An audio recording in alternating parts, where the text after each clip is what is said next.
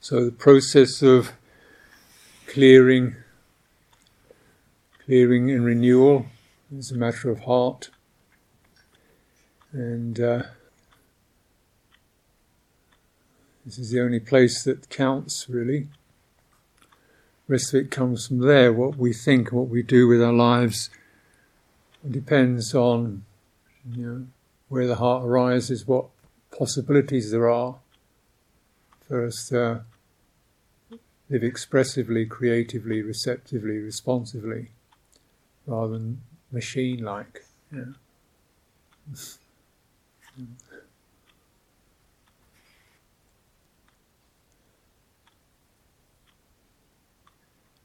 So, a process of clearing is both of some degree of the content of heart, the uh, emotional anxieties or irritations or hurts or dissonances, which is often a main theme in Buddhist practice, makes it seem like it's so miserable because it's always talking about all the things that are wrong. but it's actually just medical advice. Uh, there is certainly there's a lot of good there that uh, is is waiting as this clearance can occur. In fact, one does have to imbibe some good tonic in order to even effect the process of clearance, the tonic of patience and resilience, energy, commitment, yeah, and generosity of heart towards oneself and others generous, mm. never give up. Mm.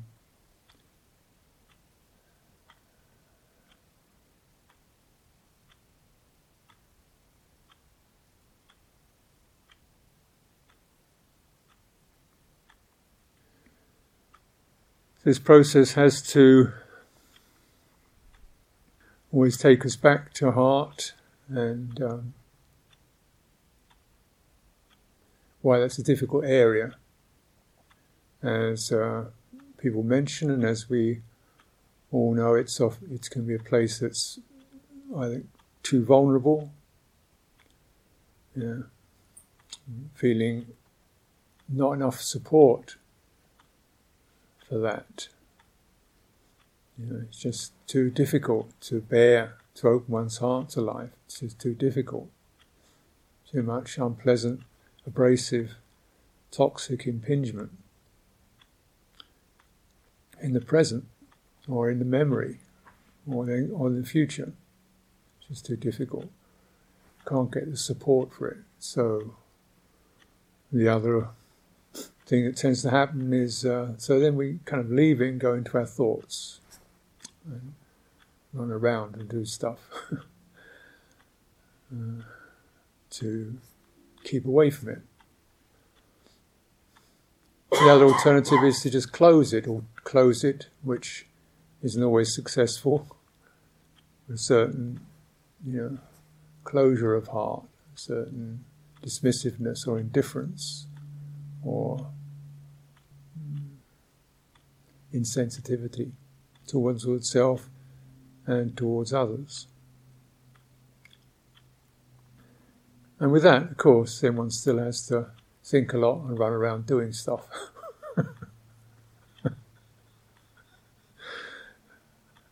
In different ways. So these, of course, this is very, you know, stark. But I mean, it's rarely ultimately, finally true. There's always some mod- moderation in that in that trajectory. We're not completely closed, we're not completely dissociated. But that's it tends towards, and you get, you know, these zombie uh, experiences like, uh, you know, Nazis and so forth who cannot see another human being actually as another human being. Closure. And this tends to happen, as we can see, not just in history like Nazi Germany, but well, pretty, pretty much a part of human culture is that that closing of the heart and the brutality and uh, you know, it's not just a one-off event. Uh, and the, the growing mechanization of human beings is indeed deeply concerning. You know, how human beings get inducted into fitting into a time span, a work career, get things done, moving faster. So, in fact, life has to close because you can't really sensitize and feel what's going on. It's too much. No time. We should rush forward. And so, the result of this is we see in so-called progressive societies is uh, lack of social cohesion, lack of family relationships, uh, dysfunctionality, uh, uh dis- um,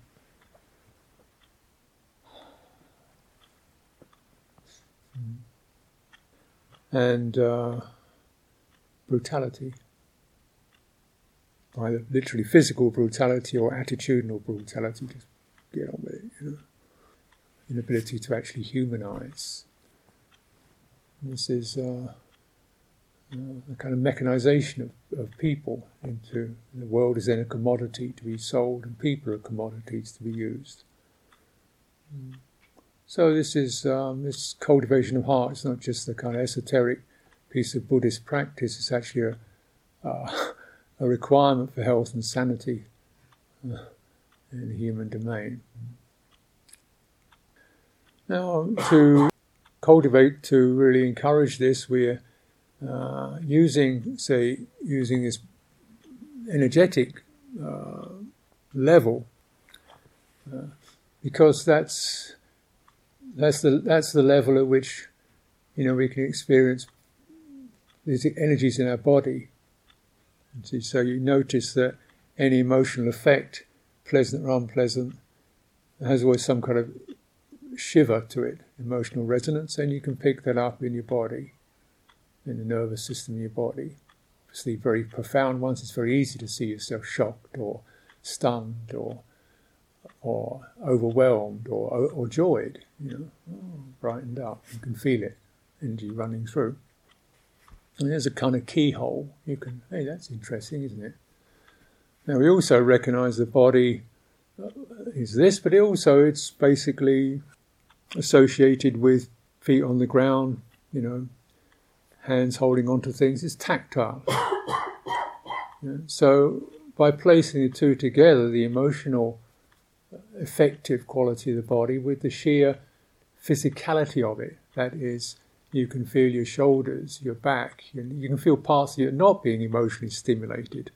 And so you put the two together, there's a possibility the emotionally stimulated aspect of those energies to meet the non stimulated and have a way of just draining, discharging, or balancing so we're not sort of seized, knocked out, contracted, blown away by experience. We've got some grounding there that just helps to moderate the input. Uh, yeah. So you get a sense of placing the energetic experience of, of the emotive experience of body against the, you might say, more ordinary sensate experience of the body. You get what I mean? Hmm? You know? So your emotions generally don't occur in your knees, for example. Other things occur in your knees which are probably unwelcome, but they're not emotional experiences. So you get a sense of all this. And you notice also that emotional impact only localizes you. You know, you feel it in your, your face, or most often in your chest and, belly rarely in the back. So you get this kind of that localization is a certain reduction of the span of one's sensitivity. We get into the highly activated aspects of the ones that capture our attention. Whereas energy does run through the whole body. Yeah. And as you train in sensitivity and meditation, you can feel, yeah, plenty of energy in my hands and my feet too, if I really get into it. And there's a thigh. Back, yeah, that's that. It's not just sensation, it's a certain vitality. So we encourage these, uh, these aspects of our embodiment because these not only bring you more alive, but also give you a much wider net to receive impact, emotional impact with. And in that wider net, you're not so torn or knocked around or contracted. Now, generally, what occurs when there's emotional impact is a contraction occurs and something either grabs hold of it if it's pleasant or clusters around it if it's negative. There's a contraction to resist something, so we harden up. Or it's a contraction to hold on to something, so we, again we grip. Yeah? And these are the basic, of which there are different kinds, obviously polarities of, of emotional impact. And some of it's kind of trembly, it's just shifting from one to the other, trying to find out how it fits. Hmm? So we notice this, you can notice this experience. Anything that's felt in, in your heart will have a bodily resonance of some kind or another. The beauty of that is there's no there's no storyline in that. There's no past in it. It's just now. The body doesn't think, oh, she shouldn't have done that. It doesn't do that. It just, oh. Uh-huh. so it's very simple. And there's no complications of what I should have done and why is he like that and why don't people treat me like this? Oh, you know, how is it? It doesn't do that. It's just a simple impact of disagreeable or agreeable or that which is uncertain. And holding that. That makes it a lot simpler. And in the absence of that uh, proliferation of emotional uh, questioning or worrying or planning or trying to figure out that, well, that agitation, then the the, the effect is felt quite simply and cleanly. And we just are able to, referring to that, to the energetic web, you know, that impact, like a fly hitting spider's web impact. You hold it, and you notice then that the impact just shimmers and fades. Resonance like the sound of a bell. Dong. Because there isn't that additional uh, agitation of doubt or, or and so on. Now that additional agitation, uh, as it's uh, experienced, produces images of myself and others. And this is where it starts to get locked.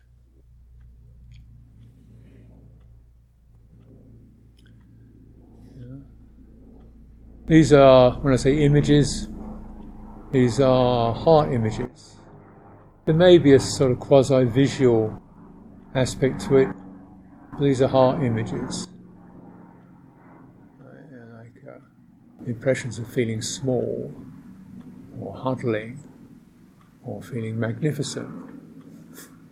Don't get rid of them.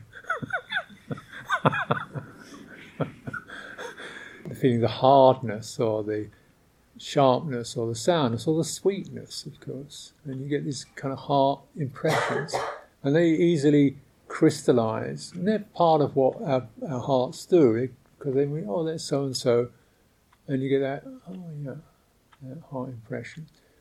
But in the agitation, these get fixed and whole stories get woven around them. She's that, you typical him, he never does this, why doesn't she do that? You can't expect much of them. He's only one of those, you know, kind of thing. Goes on. So you get this mental story builds up around these images and impressions. And of course, the, this does the same around uh, self or that which receives the impressions. I can't manage it. I'm better than he is. He, she doesn't understand me. You know, it's all relational experience. The left out one, the one who got left out, or so on. Well, most of these images are actually distressful because that's why they stick. We haven't actually been able to be resolved. So we can find ourselves very much occupied with a lot of these ghosts who pop up now and then. Here am I making an idiot of myself again. You know, that one pops up, you idiot, or something like that. There's her telling me what to do again. She always does that. Always? You mean non stop, 24 hours a day? No, you've got a bookmark there, which means that she said that yesterday and last Thursday also, and the week before that. So that means always. It's, it's complete. You know, nobody does things always. It's impossible. But in that bookmark, we'd miss out the times she didn't do that. We miss those occasions. So you get this little bookmark. People. And you, you become one of them, and other people become them. So you get this kind of occupation of the heart with these ghosts, and which one begins to defend oneself against. Oh, here she comes again. So it'll, so it gets quite a lot of strategizing going on in there and complicated. And here am I, I'm really like this, bit of an idiot. So I'll try to be one of these images so I won't look like an idiot. I am an idiot, but at least oh, if I put one of these on, I won't look like such an idiot. or I do this, then I'll look okay. What is it I'm supposed to? I've forgotten what it is that will make me not look like an idiot because I am an idiot. So you come up with some kind of uh, strategy or something like that, you know. Imagining already that other people see you as an idiot, and worse sometimes. So we get an incredible worry, anxiety, trying to find the right image that will suit what we imagine the other person thinks of us. What we imagine the other person thinks of us. That's a lot of imagining. I imagine the other person, I imagine what she thinks of an imagined me. Whereas the imagined me I have is probably not the same as the way she sees me. And so we're dealing with this incredible mass of confusion. And clearing these, uh, we have to, uh, you know, just the ability to patiently bear with and not add more movement to it, more story to it, and to uh, have a certain openness of one's heart about what, how you experience yourself, how you experience others, however uncomfortable that may be, just so that you're no longer so dazzled by the images or the or the stories or the impressions. You you meet the baseline of the of the emotion, which is sad, uh, uncertain, uh, uh, annoyed, you know, whatever it is.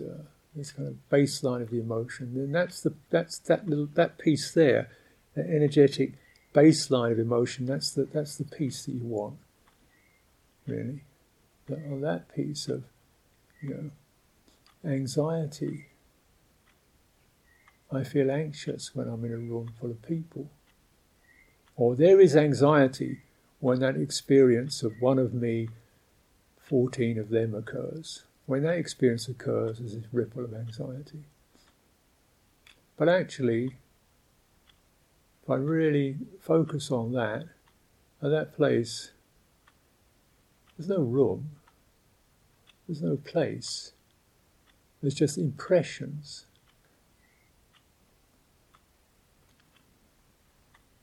Everybody is in a room with 14 other people. There's 15 of us. Every single person is in a room with 14 other people. and they're not all focusing on any one person.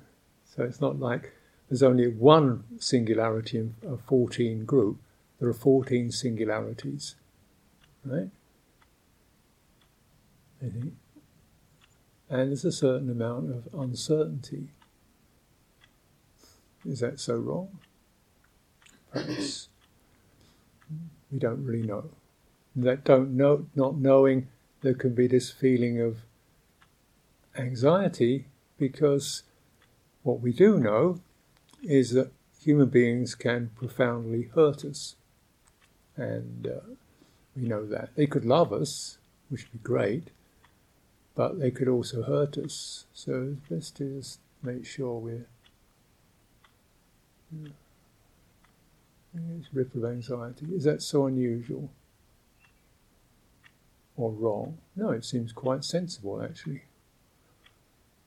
And then we receive that particular experience and don't add the images and the stories to it and open out into the body and feels like that.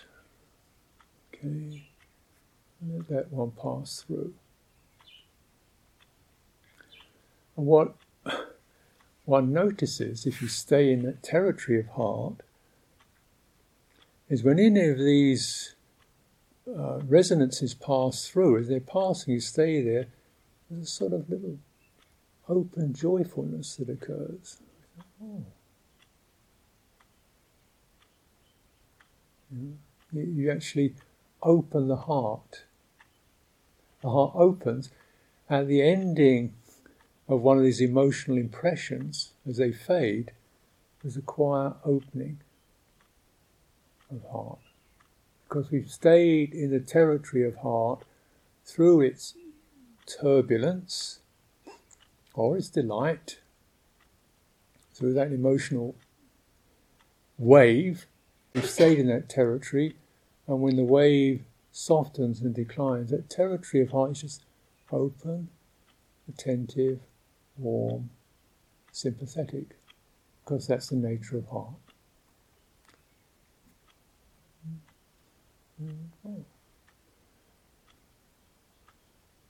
Now, if we can practice that, it means that every, the big story is that every emotional movement can, if it's processed, take us back to that open, sensitive, sympathetic quality, heart. We don't lose heart. Whereas, if I build up big defense strategy, or a big performance strategy or ways I can avoid feeling or being seen, then you don't. Because we've kind of closed closed the territory of heart down, and uh, we don't get that same open, sympathetic, warm, quietly joyful quality. And this actually is our, our birthright as humans.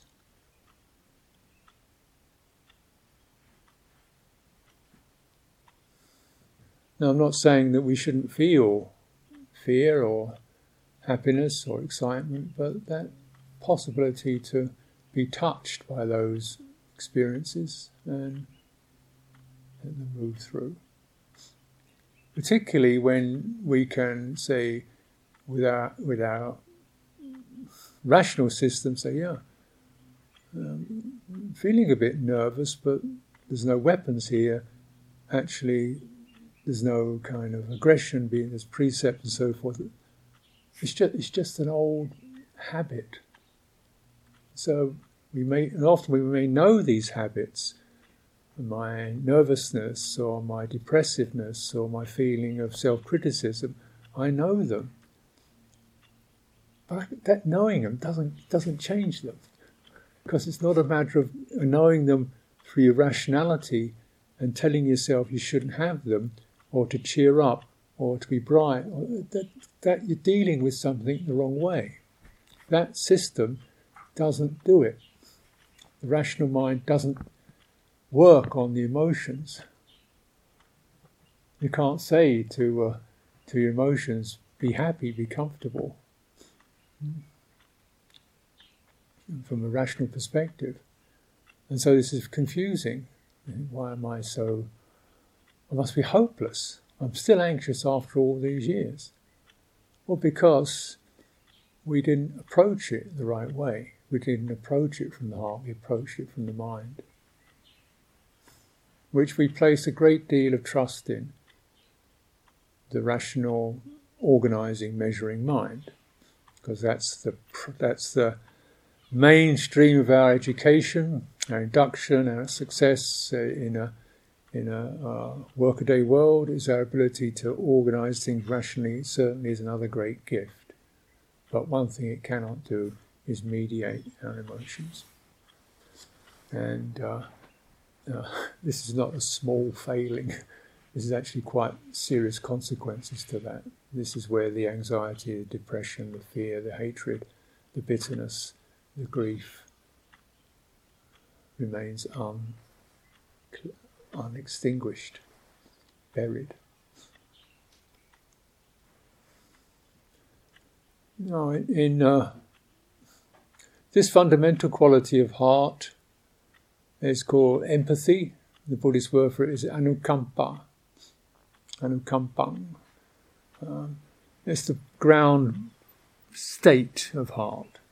It means something like sympathy. The word literally means to, to, to resonate in the presence of something. You get a sort of a shimmer of, oh, yeah.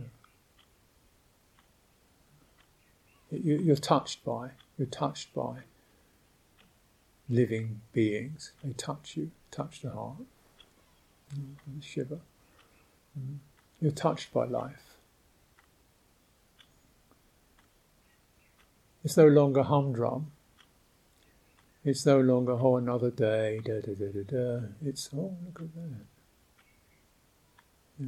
It's very much present and sensitive. You know, this faculty of course, in a workaday world where we where the idea is to make things known, finalised, you don't have to relate to them. Just switch something on, get something going. This is the time, eight o'clock. There's the car, it'll get you there. There's the there's the route. There's the you know whatever it is. GPS will get you there. So you can more or less just go and run automatic in a, a world of flat, finished, reliable objects course, they're not reliable, but that's the promise. Flat, reliable, insensitive objects that are just there. And as we orient around that, then starts to affect other people to be flat, reliable objects. Yeah. This is the you know, this person, or this is the worker, or this is the, you know, we, we see we see things in in flat statements, ob- objectively, and the, the actual human resonance of sympathy is diminished. Now, a lot of time people see people on screens now. On screen, it's oh him again. Hmm. Wow, wow, her, you know, something like that. They, they become images. They're not. There's no. There's no relationship there. And so that kind of approach can affect how we relate to others and ourselves. And we maybe try to create a flat image of ourselves as reliable, this way, fixed, always. Uh, and it isn't. And because of that, we say, well, it's fixed as something that's always a bit broken. you know, a fixed broken thing or a fixed twisted thing. That's the way I am. Uh, and there's kind of what happens with that. That's the way I am. Wow. You feel the resonance of that. It's pretty miserable, isn't it? It's like given up. Lost heart heartfulness. A sympathy, just resonating with. We uh, get a feeling for life. Life as vitality, life as an energetic process that's trembling, resonant, shimmering, never exactly the same from moment to moment. You know, this is one of the fundamental meditative realizations. It's nothing is a thing. All experience is just pulsing, shifting, vibrant, mm-hmm. sometimes mesmerizing. Mm-hmm. in that, the mind is very awake, everything is awake, attentive, receptive.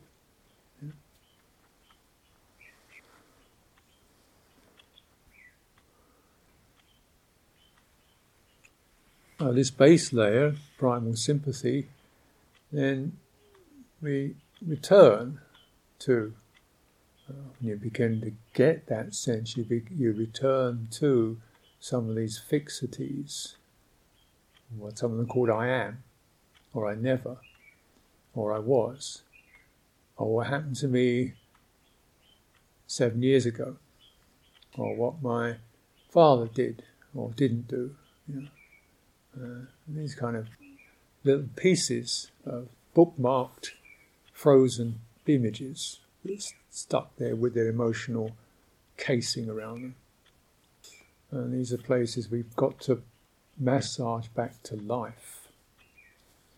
However, uh, you know, however that may be, and we so that we detect, you know, the, the, the quality of, of regret or of uh, fear or whatever it was. You know.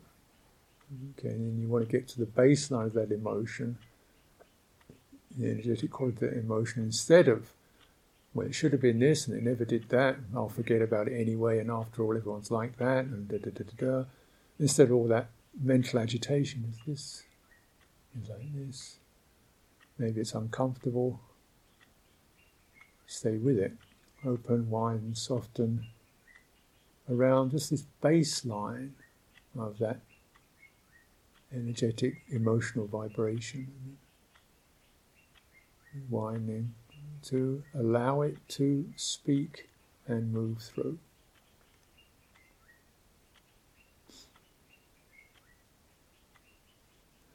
This is clearance, isn't it? And, you know, a lot of uh, meditation is about quietening the thinking mind, uh, but mm, I wouldn't really make too much of that. Thinking mind will quieten down when its underlying basis is resolved. Why does my mind think so much? Because I'm nervous, so I want to get all this planned and fixed because I don't feel very secure in the unknown. Therefore, mind is constantly. and of course, sometimes it's your job anyway. But when it when it happens, like you don't have a job or you're not particularly busy, and your mind is still going, and tomorrow and February and March, and it could be that, could be this, because there's a fundamental instability. You can't settle. Now, getting upset about it is not going to make it any different beating yourself up about it does no good whatsoever. In fact, bad. Just trying to suppress it all, you get tired of. So we've got to go to the, under, the baseline of the emotional resonance underneath our turbulent thinking process. And I would suggest a lot of it can be resolved by this quality of loving kindness. Just, just establish that around the thinking mind, like you're talking into it reassuring it. You're okay, it's okay, you know. Quality of loving. Kindness. This is the opening of the heart. So, the quality of metta is the fundamental uh, relational shift. So, if we say that this quality of anukampa is the primary uh, uh, feature of heart, in its most fundamental basis, then when it relates to an object, when an object drops into that that pool, then there is one, the response can be of kindness, which is let me feed it. Yeah. Let me give it something. Let me this uh, uh, nervous, agitated thought. Let me give it something. This uh, embittered um, muttering in my mind. Let me give it something. You know, this quality of of metta. Uh, and it really transcends self and other because you can certainly hear those tones come from other people, or what we call other people. We can hear those tones. This is her feeling apologetic. You know, I'm sorry I couldn't do it. It's okay. You know, I hear that tone. I know that tone. Yeah, this is really helpful, isn't it? Look, you and me, it's okay. We'll just do what we can. Uh, how, how that is, uh, you know, it's not complicated. It's remembering to do that shift, seeing things from the heart instead of from the, but it's 10 o'clock, but it's, it's your job, and it's 10 o'clock, and it shouldn't be this way. it's not going to do anything, is it?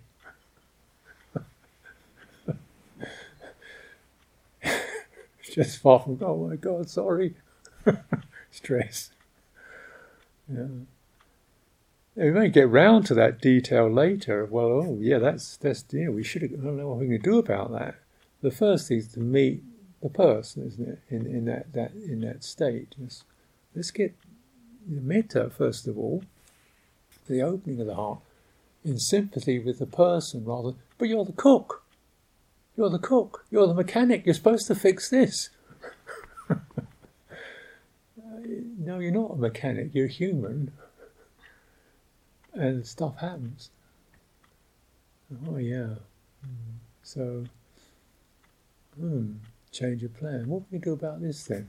We'll figure it out. Once we enter into that cooperative arrangement, then, you know, things go the best they can. And I think with if you really value heart, you realize, well, this was actually, it was much better to have a, a warm, you know, okay, no stress situation and actually have things run exactly on time. And, you know, what are we here for anyway? Is life just about doing a job?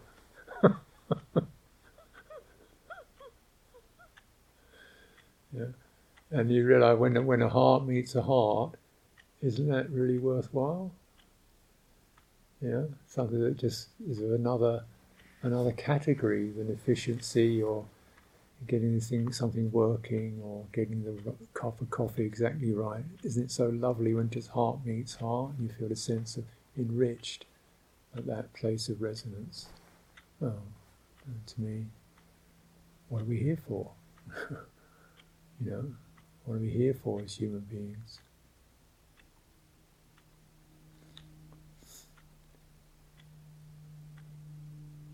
You know, we're in, we're in a system we, that cannot cannot we cannot win.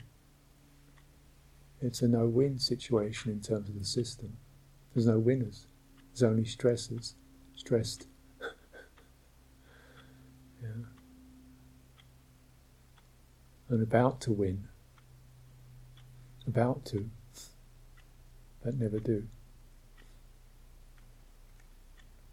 Quality of metta is this there's the willingness to move into a heartful uh, relationship with what arises. Could be situation, could be another person's stuff, could be your own stuff, you could say.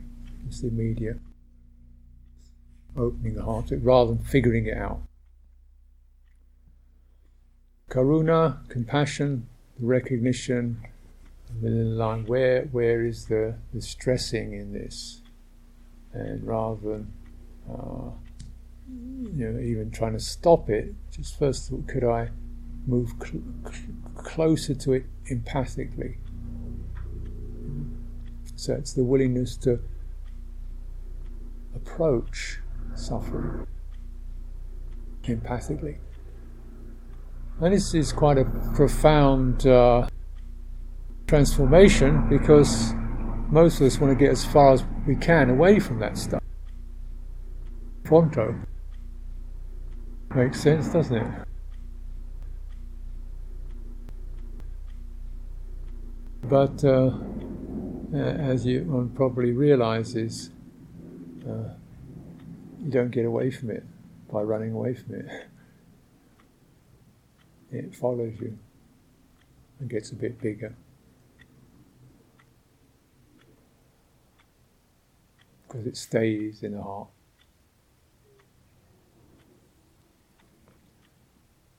Yeah, and I think um, certainly in terms of my own experience, the, the pangs of regret are over occasions where uh, one has uh, avoided or shelved compassion for the sake of convenience or duty or obligation. sorry, I've got to do this right now. Or, well, that's your problem. Or, well, I'm busy. You know? And yeah, true, and yet, if could it taken 10 seconds longer just to pause and feel compassion, express it? Would it be so difficult? One gets uh, inducted into these models of getting the job done, time, stuff, you, me, and all that. I can't, I can't fix it, so I don't want to hear it. Clearly, I can't fix it. Then why should I bother to listen to it? But compassion isn't about fixing it. It's not about having an answer or a solution. It's about being prepared to open to the disagreeable, resonate with it, and something occurs by itself. It's an involuntary transference of energy that occurs. It's so so thoroughly documented. You know, because people don't realize there is such a thing as a as, as an energetic medium because we can't see it with our eyes. Yeah. Or we think about some sort of superstitious or very astral and out there. It's pretty basic, fundamental. And you, in between people, it's happening all the time. There's energetic shifts and transfers and resistances and openings. You can sense them, particularly if you operate from the heart. Or reservations. I don't know if I really want to be that open yet. Give me some time. Understandable. So whenever that, that experience of compassion is a, an energetic connection or empathic connection to the suffering of another, that is so helpful in itself. Because the real pain and problem is isolation. You know, it's that when you're cut off, when you're excluded, when you know you're left on your own. You know, you know, not not because other people have gone, but because they've deliberately cut you off. When they said no, you're not. I'm not with you, and that's kind of a clear experience. It's not that somebody's died or moved away, but they've been there and they've just shut heart. The withdrawal of love, the withdrawal of empathy, is brutal, really.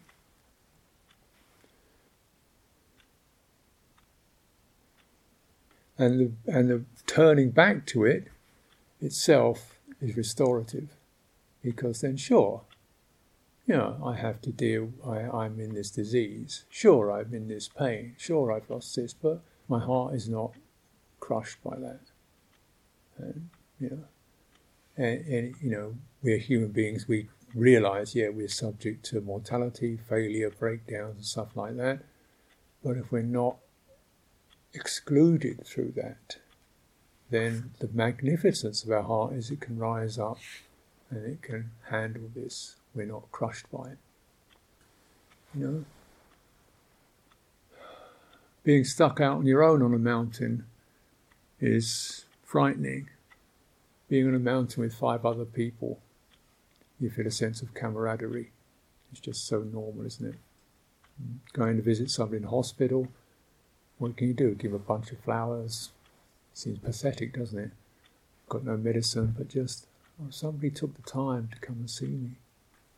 Heart connection. So important. I remember a story, one of the monks was saying his grandmother was in a coma. So the doctors had ruled her out for any kind of she's out of it basically. She can't move, she doesn't say anything. She's in this coma for, I don't know, a couple of years or so, her grandmother.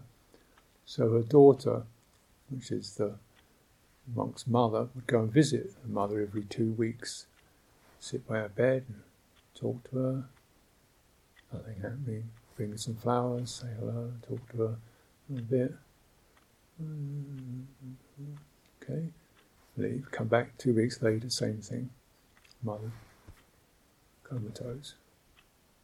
So uh, one day the woman the, gets a phone call from the hospital. We think she's she's looks like she's dying.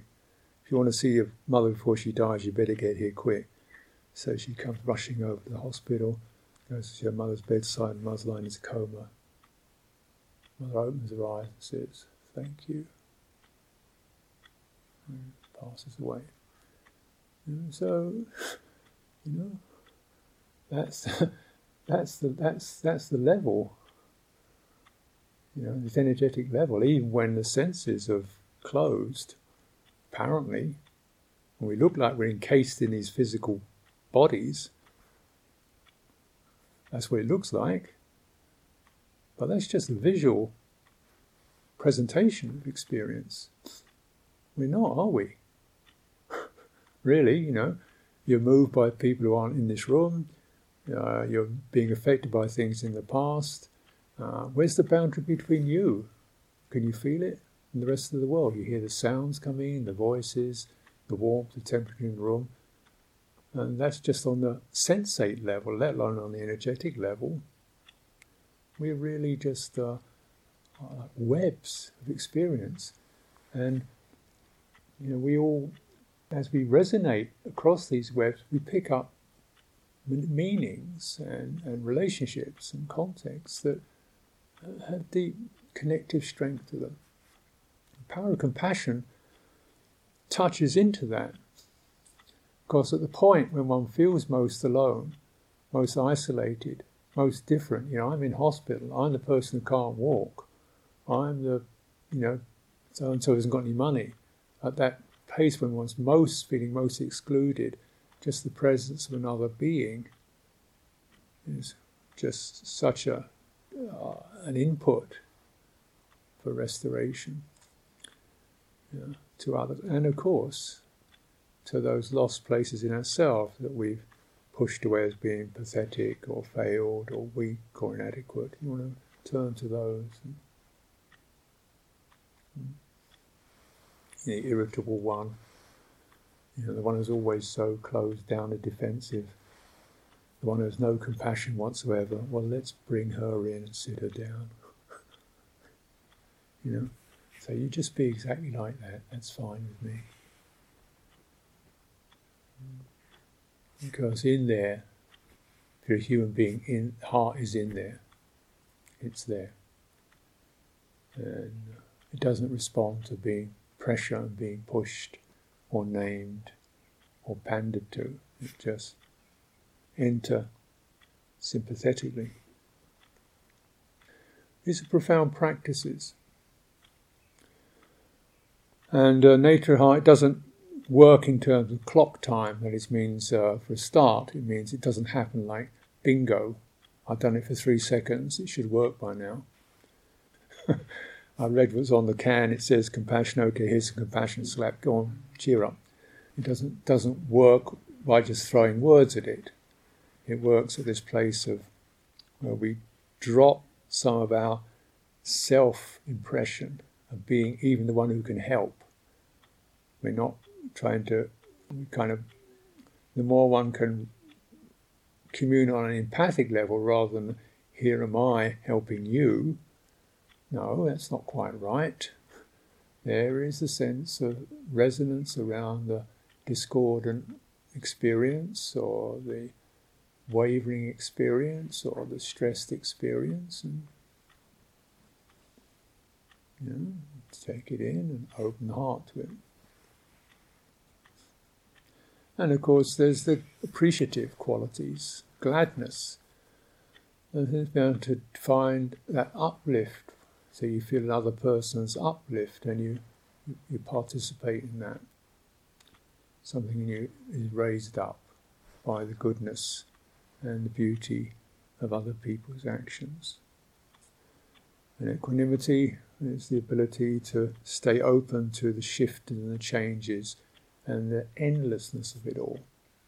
There's no finishing line. There's no, that's it, all solved. No. There's no, that's it, doomed. No, there's no doom. No, there's no heaven, there's no hell. It's just, here we go.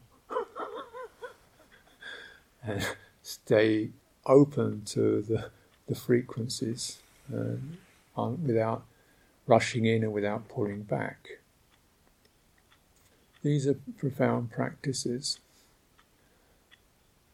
Of course, in uh, the pragmatism of our practice is that for a start, we uh, need to, well, first of all, find our bodies, connect the heart to the body.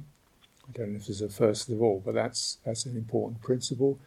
That is to begin to resonate some positive energy, such as this is the sacred, this is the harmless, this is the trustworthy, this is the cooperative. Resonate, act, speak, think, act, do it, keep doing it, keep doing it till that particular energetic resonance travels in and you're getting some feeling of it's you know the heart feels it can open up because we're in a place or a situation or a relationship where there is a positive resonance or there's no negative resonance. Even the absence of a negative resonance is good. Sense of well, it's okay, you know. But then certainly in meditation retreats, as as I've mentioned when we began, you start with that recognition and expression of appreciation that everyone is practicing non-violence, harmlessness, trustworthiness, honesty, and you know, and trying to keep that theme going and cooperation. So it's a this uh, atmosphere, Kalyanamitta atmosphere, spiritual friendship atmosphere, is just an important workplace. Even within that, even within that, one's still going to come up with some regrets and some anxieties and some irritation. Yeah. But at least you've got something to refer it to and to keep coming back to. So the heart is, is not just seizing up. Or even, again, with meditation, not asking yourselves to feel a certain way. You have the right to be as miserable as you like. Let it out, ventilate because that that sense of spaciousness is so important. No failures, no successes, no no better than.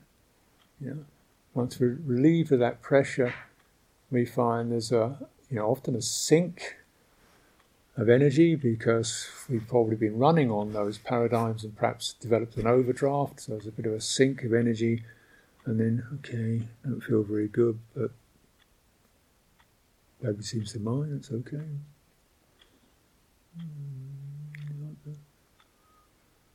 One eye comes open. it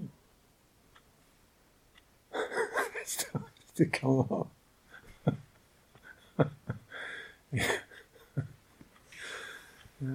So that, you know, be arising from the heart, not from the will not from the achievement, but just arising because arising is the nature of the heart.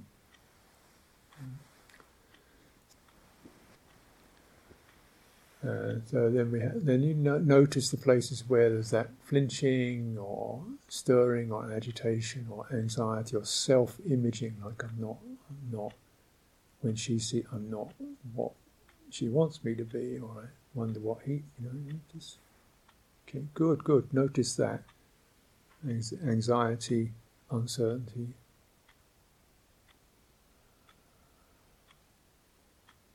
You know, put aside images of self and other and deal fundamentally with the emotional baseline of that, the energetic baseline of that emotion. Open to that. Everybody gets this. And allow it to clear. This is clearing. At the end of that, you'll find that open, unoccupied, unoccupied with destination, unoccupied with purpose, unoccupied with self imagery, an unoccupied place in the heart, which is sweet, sensitive, open. Touch that many times. And as that energy, of, as, you, as that picks up the heart's nature, is then how can I relate to this one that arises? And these qualities called the apamana, the, the measureless states, uh, are uh, generated or come forth.